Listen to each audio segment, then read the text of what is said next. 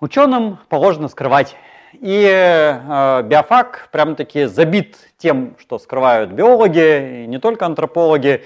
Почти в каждой комнате, а под биофаком есть еще огромный подвал, имеется то, что скрывают ученые. Антропологи скрывают несколько замечательных вещей. Э, вот я, как один из антропологов, например, скрываю э, скелет инопланетянина.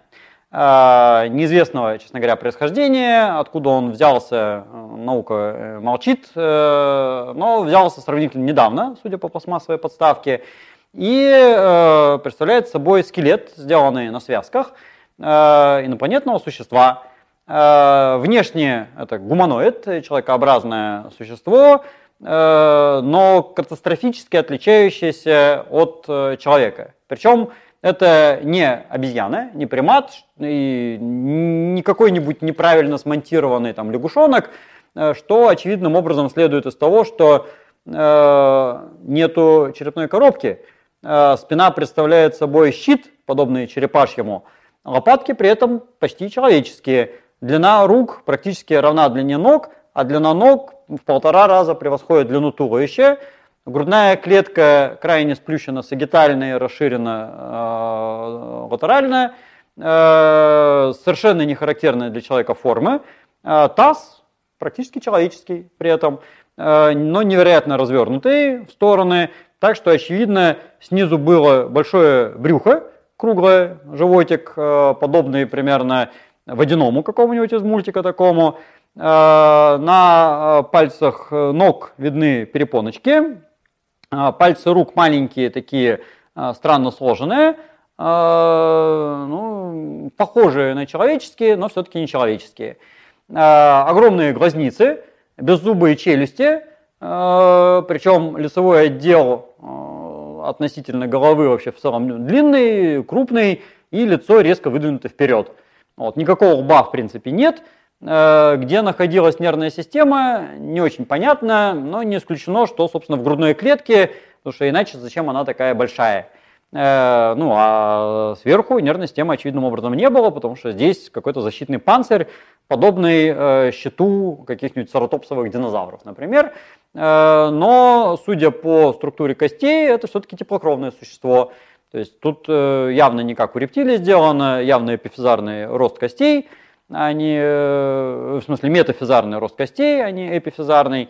Э, но э, могло ли это существо вырасти больше, не могло. Наука умалчивает на самом деле. То есть кости черепа выглядят как такие вполне себе монолитные, сросшиеся. Вряд ли бы этот череп еще больше увеличивался, но концы костей видно, что, может быть, наверное, еще и могли дальше расти. Вот. Таким образом, то, с чего я начал, скелет человека подобного гоминоидного э, или гуманоидного существа, э, нестандартного совершенно строения, явно это не человек, неизвестная науке млекопитающее, ну, явно не рептилия, не амфибия, очевидным образом инопланетного происхождения, и мы его скрываем вот в соседней комнате. Скелет представляет собой достаточно уникальный экспонат. Скелет, сделанный на связках – ананцефала.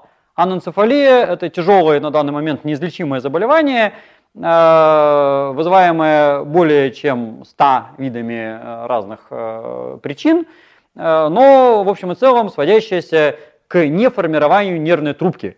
То есть вся спинная сторона эктодермальная у зародыша, там, где должен, должна быть нервная полоска, которая потом закругляется в виде нервной бороздки и оформляется в нервную трубку – а передняя часть этой нервной трубки должна формировать 5 мозговых пузырей, соответственно, головной мозг, просто не формируется. И э, это мы наблюдаем в данном случае. То есть позвоночник представляет собой какую-то непонятную пластину, тела позвонков сформировались, потому что они э, заместительные из хряща, поперечные отростки позвонков есть, а от дуг нету даже следов.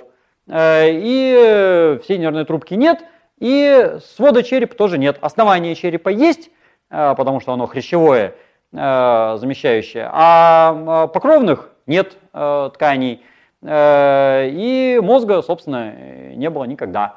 Такие люди, к сожалению, периодически образуются, формируются, они растут до тех пор, пока их питает плацента в утробе матери, но в тот момент, когда им пора уже стать достаточно развитыми и более того родиться, э, нервная система отсутствует, она не управляет организмом. Э, в некоторых случаях такой организм может дожить, ну, по сути, человек, как бы, да, может дожить до момента рождения, но уж после рождения он точно не живет, потому что в момент рождения продолговатый мозг, а точнее ретикулярная формация, структура внутри продолговатого мозга, должна подать э, сигнал межреберным мышцам на первый вдох. И тогда ребенок должен запищать, заорать, его хлопают по спине, все в восторге, как бы он выплевывает э, околоплодную жидкость, начинает дышать. Все хорошо, грудная клетка распрямляется. А Э, такой аненцефал без нервной системы, он не может вдохнуть, потому что у него нет ретикулярной формации и нечему послать сигнал э, грудной клетки.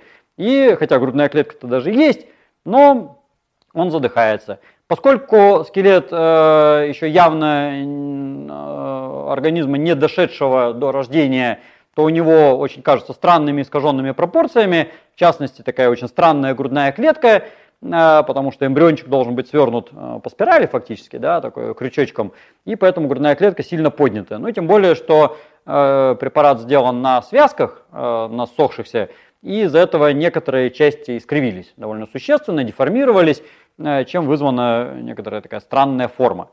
Э, такие какие-то странные пальчики, какие-то такие перепоночки, э, отсутствие практически полной грудины, то есть там только еще начинает это формироваться, Э, странное положение лопаток, но э, препарат уникальный, потому что чаще всего э, ну, такие атовизмы, э, атовизмы, говорю, такие патологические состояния, их никто не препарирует просто-напросто. И таких препаратов вообще в мире мало, но вот у нас на кафедре есть.